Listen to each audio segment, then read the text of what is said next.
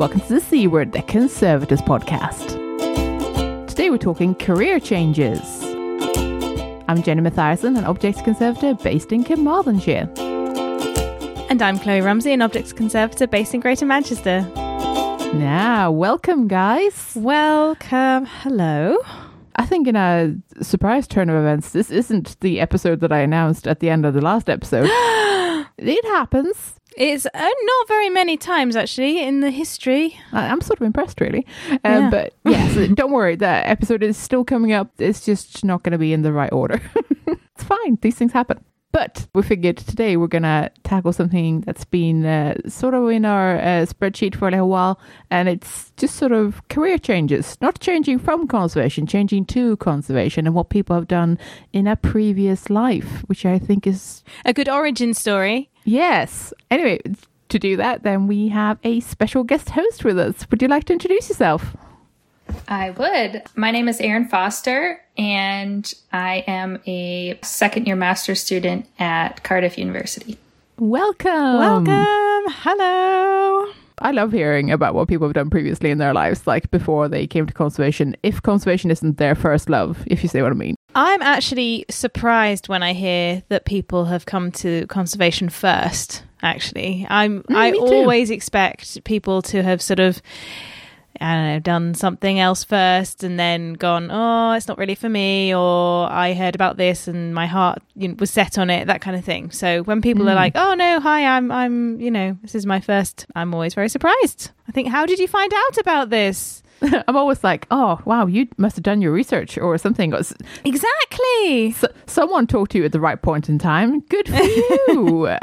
What careers advice did you get and when? And how can we how can we repeat this? and then I'm super chuffed and I'm like, oh, I'm so glad something's working somewhere.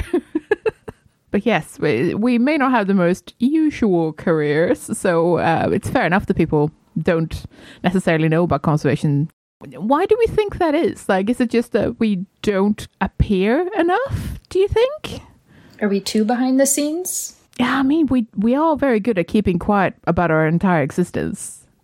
I think it's that we're both behind the scenes and sort of exclusive. Hmm. Because it's that it's that question, isn't it, that we were talking about last episode of if you're anything that works in a museum, you're a curator to the public eye, and Yeah, I suppose that doesn't really help. there's sort of a low understanding of what conservation is and if you do hear of it it's like oh that's a that's a white coat job. Probably couldn't do it. Oh gosh. Or oh it looks a bit mm, serious or whatever. That's true. That's where like most people I encounter who aren't heritage professionals have no idea what a conservator is. Heck, half of the ones that are museum or heritage professionals don't know what a conservator is. So I feel like that it's definitely some sort of branding issue there. Like we're not we're not promoted enough. People don't really know what we do. So it's fair enough that people aren't really finding out about this uh, career option for like a while. I'm also super curious to sort of know how people did find conservation if it wasn't their first career, if you see what I mean. yeah Um, definitely What were the circumstances that you discovered that this was the thing? Because for me, I mean, arguably it is my first career, but it's because someone almost accidentally found me, just sort of swanned in one day in a lab coat, like just very dramatic, and just like, hello, have you considered being a conservator? And I was like, and I was like, oh my god no, what's that? you know that is you are the origin story where a mysterious person in a coat and a hat turns up and goes hello i've been mm. watching you for a while and you've got magic powers I, I think it was substantially less stalking than that, and there was no hat, but You're close. a conservator, Jenny. exactly But yeah, so I, I suppose I did have that. I did have that. But then I sort of chickened out and I studied something else initially at university and stuff. And then I was sort of brave enough to do the conservation degree.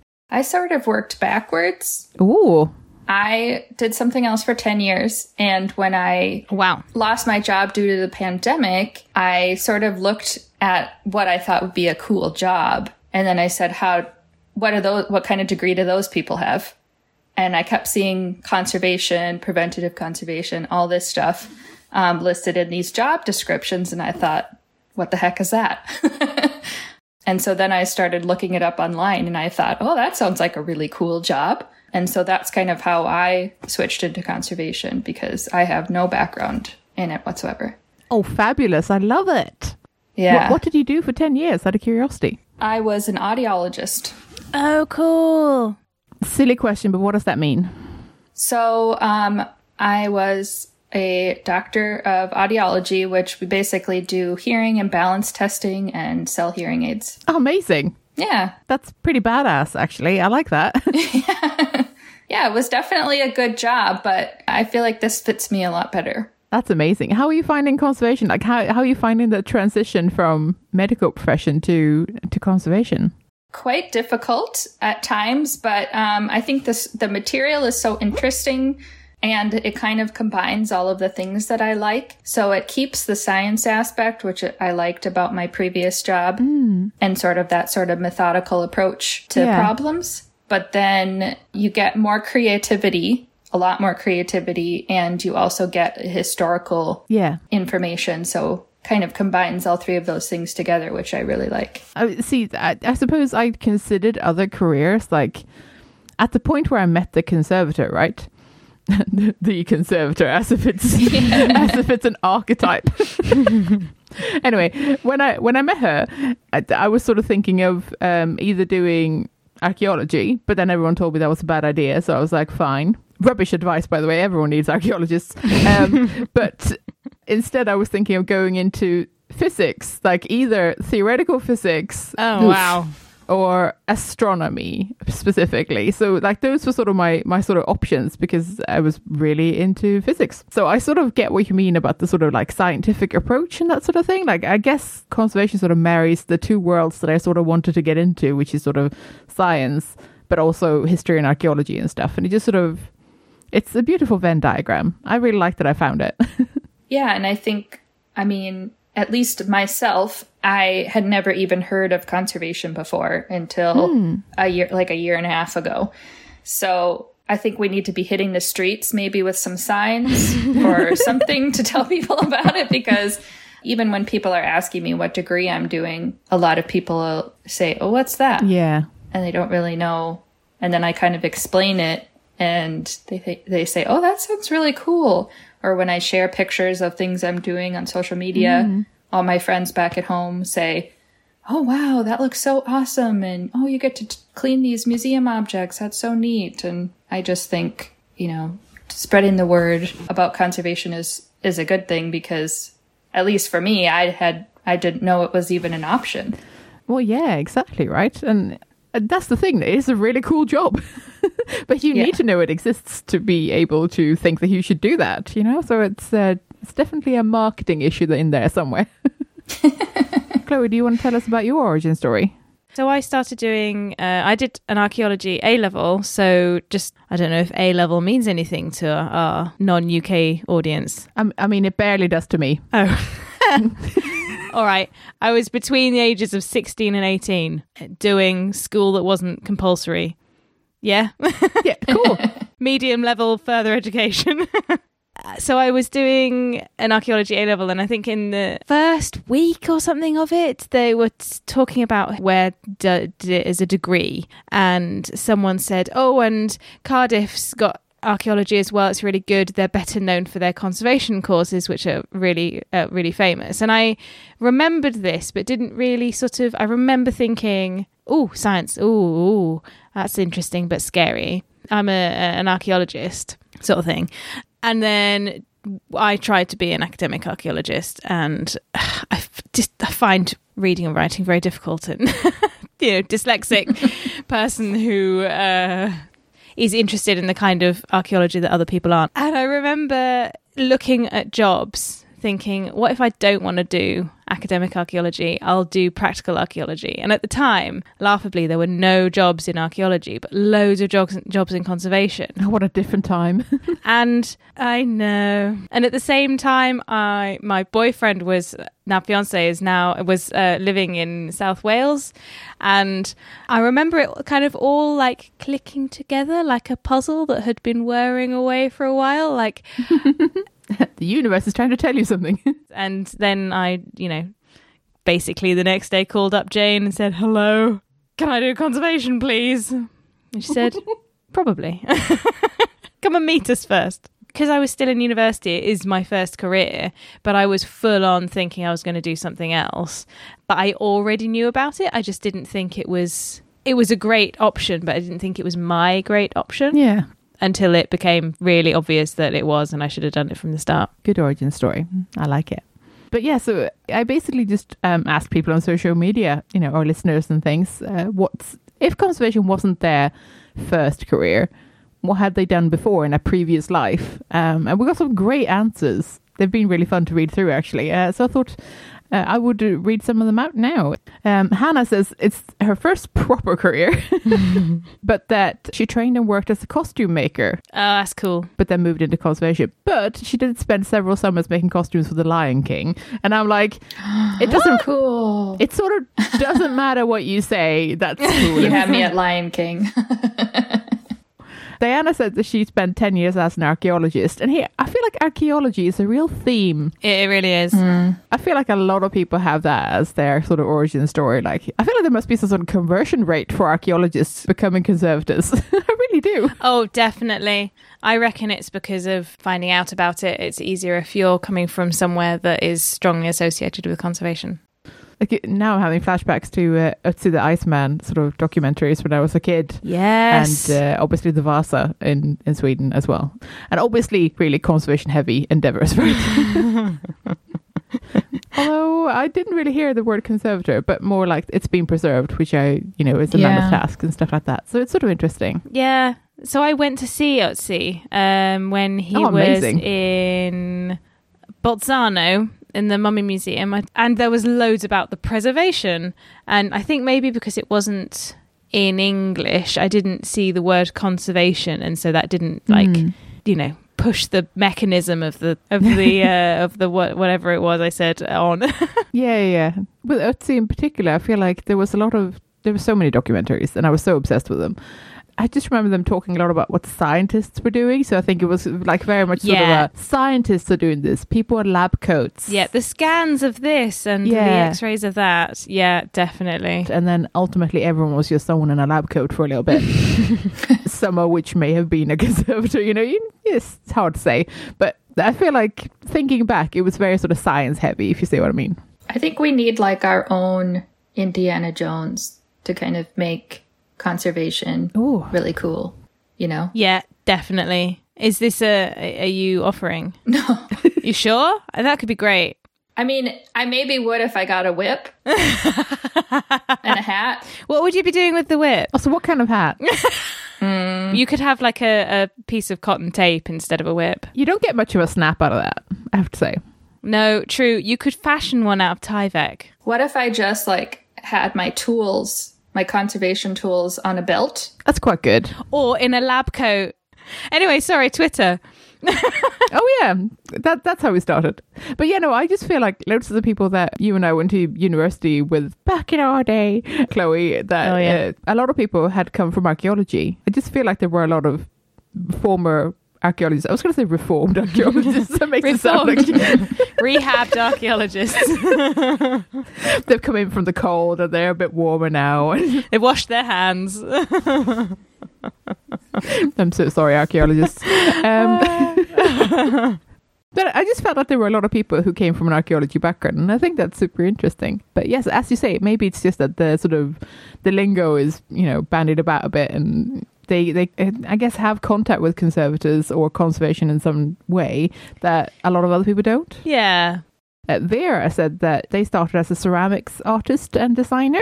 It's really fun when people start as sort of makers of things and then want to Yeah. look after the thing later. Not necessarily their own thing, but more because Vera said that they really wanted to work in ceramics conservation specifically. Uh, and that sort of makes sense as a sort of transition uh, to me. We've said that before, haven't we, about um, the the huge value of craft in conservation? Well, yeah. um, was it Jonathan Ashley Smith It was. back in one of the earlier episodes? It very much was. Yeah. We will link to yeah. it. If you think you don't want to do any writing and you want to progress with conservation, just go and like do some stitching or something, or like make a pot out of self dry clay, something like that. Just you can't go wrong, can you, with hand skills? There's no wasted time. That's true. There is a certain amount of writing involved in conservation because you do have to document things. Yes, but, yes. uh, Make stuff, people. and also, as we've already mentioned, like creativity can be Mhm. a really great asset in in conservation. So that's. Uh, I think it's just sort of a natural fit, really. So it was, it was sort of fun to see people saying that. And the transferable skills from there, I suppose, is um, an insight into like communication with artists and like the the goals of an artist and the the feelings and perceptions of what the purpose of the art might be. Oh, yeah. Yeah, I suppose I hadn't really considered that angle. I guess I immediately went to sort of the material science Mm, sort mhm. of side where you sort of know how clay behaves and how it will have been fired and then what's involved with making a glaze and stuff like that. You would have sort of um, a knowledge of the materials and the processes involved, even if the modern processes as opposed to ones from thousands of years ago. But that he would still have sort of sort of understanding of the material that might be a bit more thorough Mm. than than, than mine. having not really made a lot of pottery, for example. Louisa first worked as an accounts and admin clerk for several companies and then a commissioned officer in the RAF, so that's the Royal Air Force. Wow. That is super cool. That's really cool. What a transition. Yeah, yeah, and I'm thinking that those are two very different careers, and it's They it's really it's similar to where you came from, Erin, with the like not really arts. No. yeah. Mm-mm.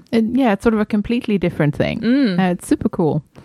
Mandy was a pensions administrator and then a web developer. Again, we've had quite a few people say they sort of came from IT backgrounds, which Mm. just makes sense because there are a lot of them. um, in today's society, there are a lot of IT people, just in general. Lucy said that she was an assistant school librarian, and again, I've noticed a pattern of librarians coming through. Ah, that's a good one. Do they tend towards paper conservation? That is a good question. Um, actually, looking at the three who said librarian, only one of them is a book and paper conservator. Oh, very interesting. Yeah, my supervisor at my placement this summer, she was a uh, rare books librarian and then ended up taking book and paper conservation hmm, courses. Cool. So there's definitely like a pattern of librarians as well. Yeah, not always going into book and paper, which is sort of fascinating. M says that she was an illustrator, uh, specifically of children's books, which I, which is adorable and I love. Uh, they are not an art conservator, they say. So I've, I, I like that they've preempted my next question, which is going to be, I wonder if you're some sort of art conservator. No, did not say what kind of conservator they were. Just not an art conservator. I really wanted to be something industrial now. Is that bad? I just wanted to be like, I look after ships. Leanne used to be a designer in the fashion industry and worked for places like uh, Marks and Spencers and all sorts of things. And Leanne is a textiles conservator, isn't she? So that's a good link. Yes, definitely. Um, I like that. And another, yes, someone else said that they're they used to be a knitwear designer and is now a textile conservator. Oh, love it. Abigail said that she'd, uh, uh, as a teacher, seen some amazing uh, previous careers uh, amongst her students. So that's things like uh, her favorite is cemetery tour guide. Wow. which is very specific and I love it. I'm here for it. Other examples include graphic designer, publisher, illustrator, editors, uh, and she includes mothers, which I thought was Oh, nice. So yeah. Yeah. people people finding a career after having had children. And and that's super cool. Again, I wonder how that happens. Like, have you met another conservator who is a mother, or have you? I, I'm super curious how people who may have had a completely different career and then also had children, how they will have come across conservation. Super curious. You know, good for you. Welcome. Uh, someone else said editors, uh, like someone else who does a lot of courses and training, said that they find that loads of loads of their students are editors, and I'm like, how? Like, is it like, is it something in the publishing industry that just makes people want to do something with their hands? I'm confused. what what is this pattern? If there are more teachers out there who know about this, I I want answers. there does seem to be two sides of this, doesn't there? And and maybe Erin, you'll um, let us know if this fits with how you felt. That either there's people coming from a similar area, so art or libraries or something like that. So they've co- they've they're mm-hmm. doing something and then they see something think, oh yeah, that that sounds like a really good step towards something that's more them. And Yeah. then there's the drastic change from something very like computery or sciency or you know admin it seems like a more sort of, I suppose, a, a drastic switch. I mean, I think mine was kind of a career 180, Yeah. if you will. I just think that uh, for me, it was more of a when I lost my job, I thought, do I want to look for a new job in this career or do I want to try something else? And I did think for a while before that that I didn't really love what I was doing. And, you know, when you're working with patients every day, Yeah. you really should Yeah. you know, have a lot of passion for it. It's a tough job to be talking to people about hearing loss Yeah. and all the issues mm. that go along with it if you're not really devoted to that career. And yeah, like I said before, I just think I have a lot of interests, but I, I just never, none of those interests ever seemed like it could be a job. Mm. Yeah. Do you know what I mean? I was one of those kids in school where they would do those little career things and it would be like a little aptitude test. Oh, what kind of job should you go into? Oh, you're at art or business or whatever. And mine was always like in the center, No. kind of like likes too many things. can't, can't compute. um, but I mean, it does combine a lot of craft, you know, working with your hands mm. and kind of a touch of art, you know, if you're doing ceramics, retouching or something like that. But yeah, I, I still don't really know how I decided to just say, all right, I'm moving to a different country and starting a new job in the middle of a pandemic. That sounds like a good idea. Well, there's already a level, level of chaos and pandemic, isn't there? So how bad can it really be? yeah. And also, it's important to find your passion in life. I'm glad you found something that you like. That's really E- good. exactly. Yeah. You're never too old to switch. No, definitely not. Definitely. Yeah. Definitely. I think a lot of people feel, and I thought that a lot of times too, you know, oh, you know, I've already gone to undergraduate and I have a doctorate in something else and I've worked for 10 years in that field. And is that all quote unquote a waste because I'm switching? And I, I don't think that that's true. No, I don't No. think so at all. And I, I think, I guess the you know important thing is that you know you should do something that you like and care about, and whether that's conservation or something else, you know, you should find your thing. And it doesn't really Yeah. matter when you find it. Like it doesn't matter if you're 17 or you're 70. It doesn't matter. No. And it is, I mean, it is something that's scary to, to start all over again. Yeah, of but course. you know, but it's it's worth it in the end if it's what you really want to do. Yeah, absolutely. And I also feel like the pandemic has been like a time when a lot of people have like re- like reevaluated what they want to do Yeah. Mm-hmm. with their lives and that I've seen a lot of like amazing changes that people have made where people are just going, you know what, I'm dropping this. This is rubbish. I don't like it. And I spent 20 years doing it, but I don't care. Um, I'm just going to go and do something else now. And it's like, good, good for you. I think it's put a lot of Yeah. things into perspective for a lot of people. I'm super curious because Erin, you mentioned sort of career aptitude tests or like sort of career guidance of some description at school. Yeah, it was just some like if I can remember correctly, it was some sort of not a quiz, Yeah. but it was sort of a multiple choice questionnaire about what you're interested in Yeah. to try to guide you. I mean, we don't have A levels and all that kind of stuff. I you can kind of pick, oh, I want to do like more art classes or oh, I want to do this and that, but you, you pretty much just have everybody takes the same things. Mm-hmm. You know, you take a language, you take math, you take science. And so it was kind of something that was supposed to help you. Yeah. Uh, Kloe, did you ever get anything like that? Is that something that you get in the UK system at all? Or It is, yeah. I remember doing a, a computer based quiz, but I'm struggling to remember what it was that main, mine came up with. I remember it being just a total anticlimax, like, oh, that's that's crap. Like, and thinking genuinely that that the thing was pointless because it was so sort of either vague or wrong. Um, Yeah. and I remember having career careers advice at university as well. And I can't remember when it was. Actually, I think it was a meeting that we were told to have with a careers advisor. And I remember just thinking, well, this doesn't mean anything to me and it's not tailored either. So I don't know that anything had moved on particularly well, and I don't know that they necessarily would have known about conservation either Yeah. as an option. It's funny to me because I know that there was like a career guidance counselor or something at, like in in school. Like they, they had an office, but like I never met them, and I, I never recall them coming to class or anything. Like, I just feel like, what was their purpose? Sit there in your office and not interact with the with the kids. I don't know. I I don't. I just don't remember ever meeting them or seeing them or hearing anything about them really. So it's sort of interesting. Yeah, and I, I don't think that that, uh, you know, 20 minute quiz that I took necessarily helped me figure anything Yeah. out because I still went to university undecided. Yeah. I didn't have any sort of major picked. There's a number of different issues around this, I think, aren't there?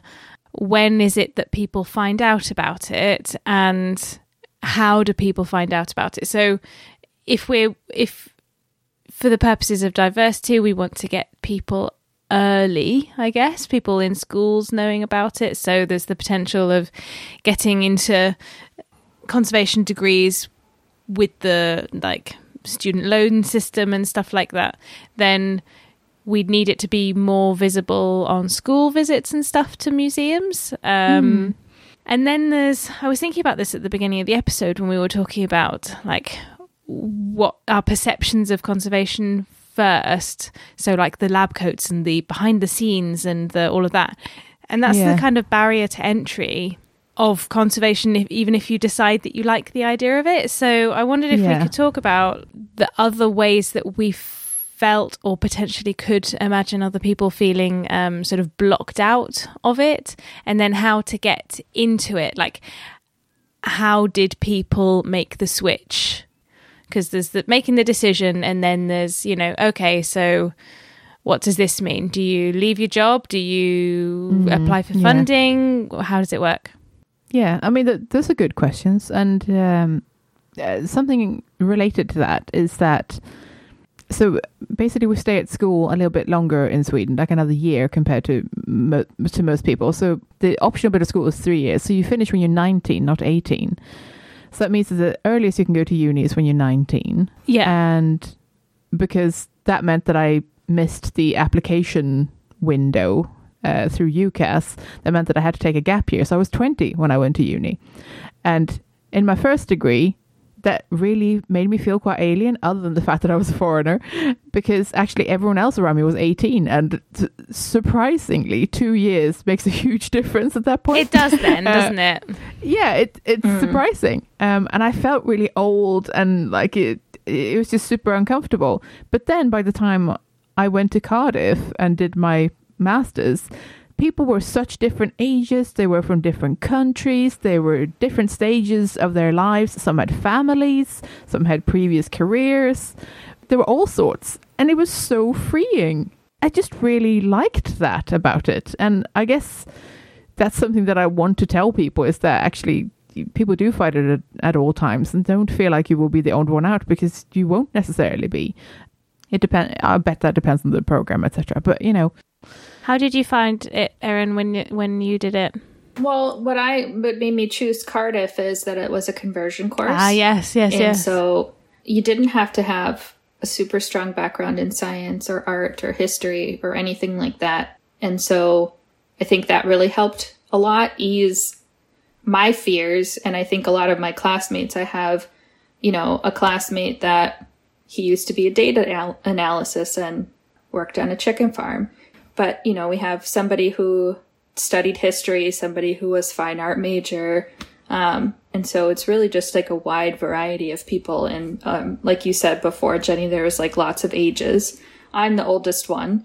You know, somebody is right out of uni. A lot of people have done other things for a couple of years, so they're kind of in their mid 20s.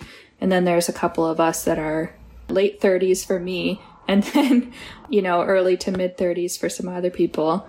And so I just think it's just it being the conversion course really helped me to know that okay they don't expect me to have this high level of knowledge already going in and that made me feel a lot more comfortable that everybody was kind of on the same playing field, sort of thing. Oh, it's such a big deal to not be scared of the science. That's the thing. Like a lot of people Yeah. are really freaked out. With I think that's a lot of the lab coat stuff as well, where it's like this is people need to have a chemistry degree for this. No, no, you don't. There is chemistry involved, but Mm-hmm. I would say that that might be an off-putting thing for quite a lot of people. Do you know how your classmates are working it practically? So, have they gone for like later career funding, um, or do they are they working through? Obviously, no need for specifics because it's a personal question, but it's interesting to know the different options. I'm doing loans through the US government. I know that some people are funding it themselves. Um, they've saved. And I know that there are certain grants available. I'm not 100% sure what everybody is doing. I know that one of my classmates is American and he's doing it through the GI Bill. What is that? Once you've been in the US military, then you get mm. funding to go to university once you're out of the military. Oh, Oh yeah, that's the thing. wow. Yeah, and another classmate works in Singapore as a conservator, and her work is paying for her to come to the course. So I think there's a lot of different people doing a lot of different things. Oh, amazing. Just goes to show that there are a lot of different ways of going about it. Yeah, and that it's not it's not always necessarily kind of financially impossible. Yeah. So obviously there's a saving element, but also grants and stuff are available if you if you sort of seek them out. It's it's just putting in that kind of um I suppose well, I'm going to say it the positivity to think, yeah, I can do it. I'm just I just have to try kind of thing. I know that's really that glosses over a lot of the struggles, but I know mm-hmm. personally that there were, you know, grants and scholarships and stuff that I didn't go for in either archaeology or in conservation because I thought, well, why would anyone give me the money to do it? I'm just going to I'm just going to save up myself because I'm not going to get any funding. No, that's a rubbish attitude. That's not necessarily the case. I know, I know. I think it's because I think I tried to get some funding in in archaeology once, and I wasn't given it because, like, I don't know, nobody wanted to do Paleolithic religion. um, and at the same time, my sister was doing physics, and she was getting all the funding everywhere. And I was like, oh, fine then. But you also miss 100% of the shots you don't take. I know. So yeah. and of course, we, we're trying to get apprenticeships off the ground as well. maybe this is an an invite now for Icon to tell us where we are with that because we were talking about. Um, I realise there's a pandemic that's been in the way a bit, but we were talking about um, that apprenticeships were on the way in 2009. Was it 2019? When did we go down to London? When did we do the? Uh, That that was 2018. That was oh 2018. man, was it? Okay, well, in that case, like three years ago, and it'd be really good to get them going and, and at least open the conversation more about what the kind of employer attitudes would be and how it would work. So Tell you what, I will check. yeah, yeah, let's do let's let's do that as a follow up. And here's Jenny from the future uh, with a follow up. In fact, we get hold of Patrick from Icon and he is giving us a bit of an update. Here you go. So, where are we with apprenticeships? So, well, first off, so what's the state of play? Well, for conservation, both standards are fully registered and approved, and they now have an endpoint assessment organisation in place, which means that learners can actually start on the standards now. Um, thinking about this, it's important just to remember that there are four groups involved in each apprenticeship. So, of course, there's the apprentice, um, there's the employer who hosts and importantly pays and teaches them on the job. There's a training provider, so a college or university to provide the on program formal training. And finally, an endpoint assessment organisation, so who, through assessment, certifies whether the apprentice has met the required standard of the apprenticeship. Um, but endpoint assessment in particular, so what does this mean? Um, so the shake-up of the apprenticeship model back in 2012 introduced the idea of endpoint assessment for apprenticeships. And similar to trade exams of the past, this is an independent assessment at the end of an apprenticeship um, by an organisation who hasn't directly trained or employed the apprentice to independently verify that the apprentice has met the required level of practice across the different knowledge, skills, and behaviours that are defined by the apprenticeship standard. Um, so in this role, ICON has registered with the government as the endpoint assessment organisation for both of the conservation standards. And so similar to delivering ICON accreditation, we will arrange an assessment by accredited conservators at the end of an apprentice to effectively sign them off as having met the required standard. Um, for both the level 4 and level 7 conservation standards, this is going to be done through a written project and then a professional discussion supported by a portfolio of evidence. The final thing for the update is who is offering the apprenticeships. So there are currently two training providers registered. So the level 7 is being offered by the University of Lincoln and the level 4 is being offered by West London College. Um, although there are currently more providers looking to get set up and registered for these standards. Um, to get involved as an employer, the best thing to do is to get in touch with one of those training providers directly, who they'll be able to talk you through the process. Um, and if you're a potential apprentice, well, you could get in touch directly with the training providers. Um, however, do remember that vacancies are also going to be advertised um, on the .gov website as well as on the sites of individual employers. Well, there you go. That's the official update. You're welcome. Uh, let's get back to the episode.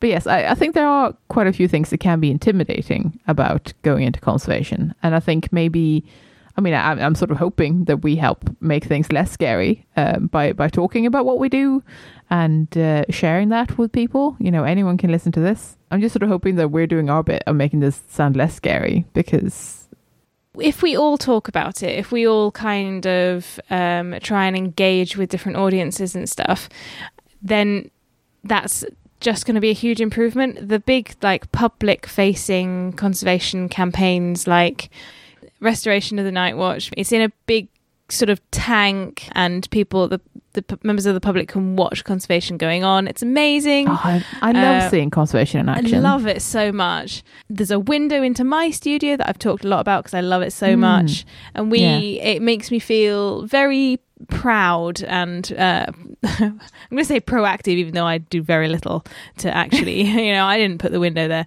When there are kids at the window in my museum and they're looking at me and they're like craning their necks to see what I'm doing and they wave and they're looking at the, the, the, sort of activities in front of them. Yeah. That makes me think, yes, you will remember this is the kind of thing that people don't get and they don't know about conservation. So yeah, we need more stuff like that. Yeah, I, I, love that stuff. Like it's it's really fun to be like cleaning something in front of people. Yeah, or exactly. E- even going around and just doing the like light monitoring in a gallery and having people ask you what you're doing. That's super fun. Uh, it's all about those conversations, right?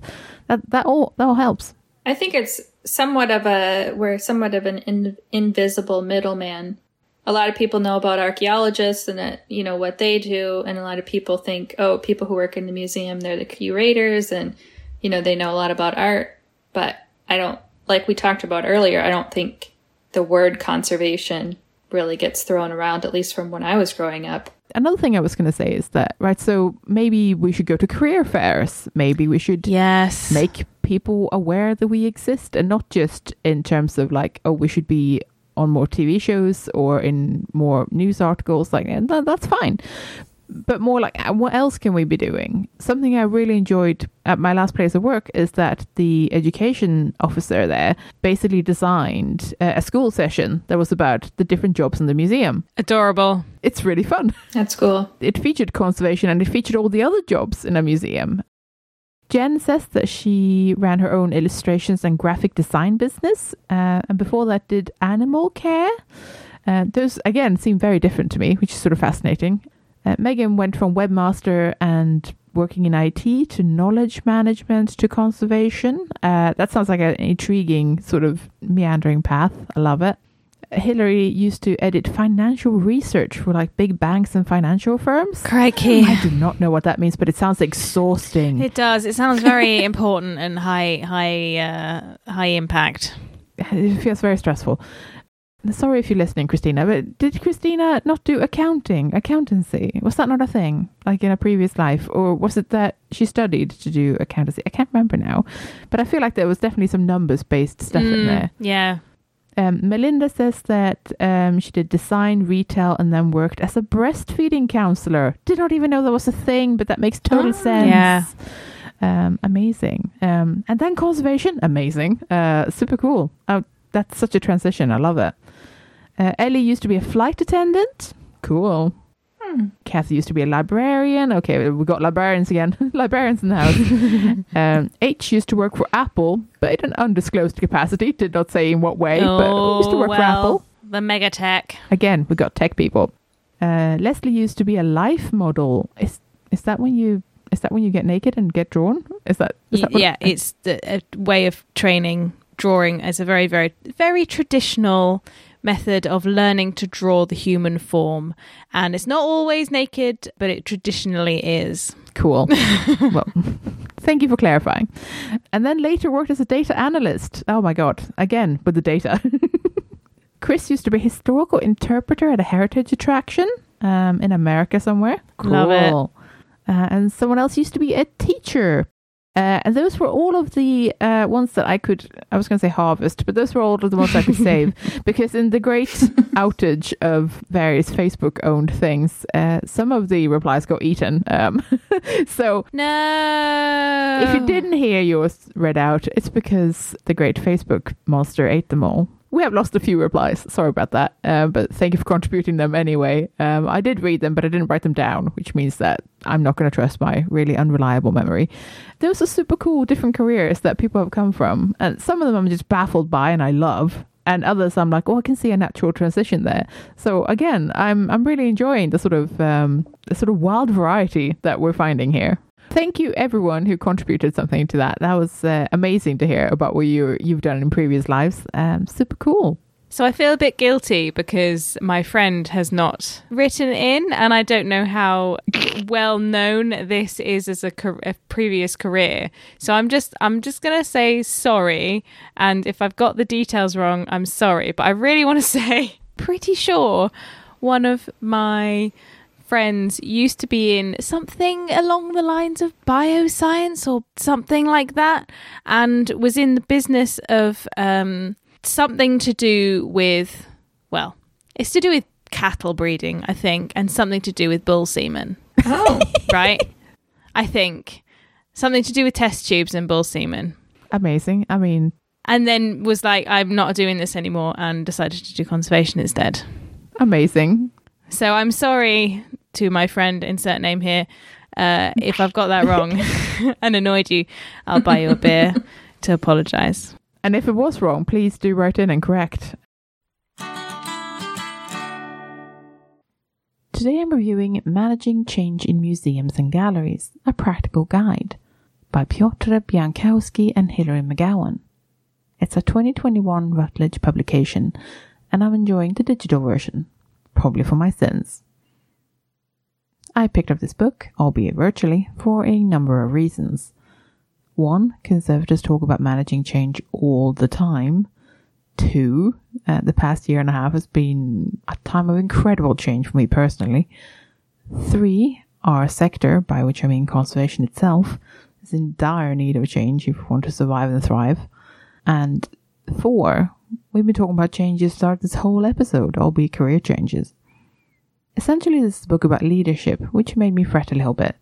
It's not my standard fare, and I'm no longer embedded in a big organization, so I immediately felt a twang of imposter syndrome. Who might be reading a book aimed at leaders? But I suppose it might contain a thing or two that's useful even to ordinary mortals, so I shall press on for you, dear listener. The book is split into six parts, each with many little bite sized chapters, so let's go through each one very briefly. The parts, not the chapters. Part one is called What is Change? And I like that it immediately grapples with what I think of when I hear the words organizational change. I think of redundancies, doing more with less time, and expecting part time employees to do full time jobs. I've seen it so many times, and it's hard not to have that knee jerk reaction after a couple of years in the heritage sector, so I'm sort of grateful that we addressed the elephant in the room straight away. We also explore that change doesn't look the same in any two places, that most change takes time, and that the sort of short term thinking that plagues the sector is actually sort of poisoning it. Each chapter contains a central nugget of information or some food for thought, often accompanied by a quote from a museum professional. Although not always, I saw at least one Bible quote slip in. Don't let that put you off. Part two is called Preparing for Change, and as you may expect, it's focused on figuring out the why as well as the how. My favorite takeaway from this section is the importance of a common purpose, a vision everyone shares, or at least knows exists. The chapter on modeling change made my head hurt and reminded me of why I'm not a grand strategist, but overall I like this part of the book. My favorite chapter in this section is called Expect Chaos, and I feel like that should be a motto, or maybe a tattoo. Part 3 is Leading Change and looks at what makes a good leader for change, as well as a whole host of topics useful to people leading organizations big and small. My favorite is probably the chapter on embracing failure and admitting fault, a topic we've often brought up on the show as something really vital for conservatives to do more of. Not every story is one of success, and talking about that is both brave and necessary all at once. Part 4 is all about the role of staff and volunteers in making change happen, the chapter on fear of change resounded particularly well, as their behaviors I've seen both in colleagues and in myself on occasion. The chapter about countering resistance was a crash course in savvy soft skills, and one I recommend that everyone reads, regardless of whether or not you're a manager. Its insights will help you work with clients and colleagues alike. Other good chapters include a very psychological take on how to best support staff, how to improve morale, and the importance of acknowledging our emotions. Part 5 is entitled Why Change Fails and deals with some of the common pitfalls and ideally how to avoid them if you can. The final section of the book is about evaluating and learning from change.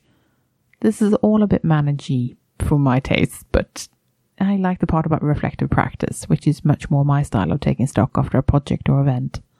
I love the chapter on using external voices, as this isn't done nearly enough in our relatively closed off industry. So if you read only one thing from this section, let that one be it.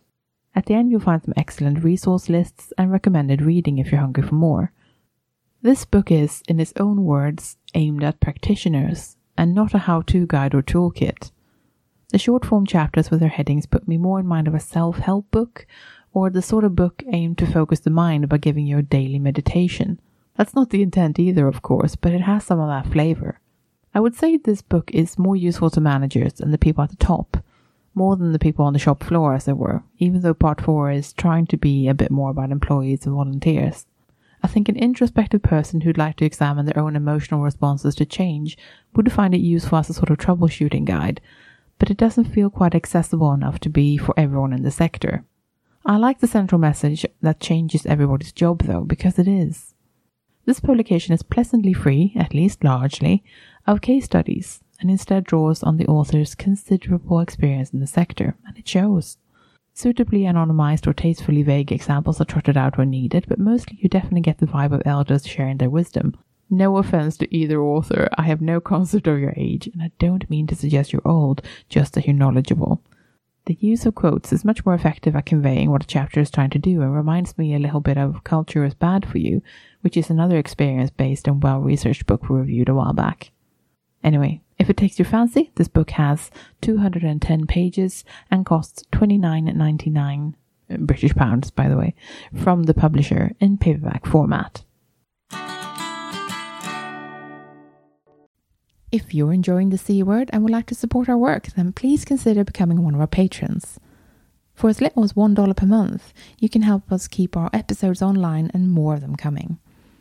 Patreon helps us meet our regular costs for the show and also to plan ahead so we know roughly how much of a monthly budget we've got. That's super helpful when you're trying to do something special like buy a better microphone or save up to go to a special event. Your support also helps keep us free of advertisement. In return, our supporters get access to our archive of extended episodes, which you can only access on our Patreon page. Yeah, for that $1 a month, you get a little extra audio enjoyment. We've crunched the numbers, and it's about 10% extra content on a regular basis. Well, that's not bad for less than a cup of coffee, eh? If supporting us sounds like something you'd like to do, then head over to patreon.com slash the C word and join our bunch of absolute champions. Thanks for listening. We're the C word, and you'll be listening to Erin Foster, Kloe Rumsey, and me, Jen Mathiasson. join us next time for an episode about Halloween. In the meantime, check out our website at thecword.show, tweet us at the CWord Podcast, or simply email us on thecwordpodcast at gmail.com. The intro and outro music is Spring by DDmyzik, used under a Creative Commons Attribution License. Additional music by Callum Robertson. This has been a Wooden Dice production. Great Kloe anecdote. I don't know any of the details. Let me just look them up. Don't worry, I'll break. Don't worry, it's fine. I can't even remember the name of the museum.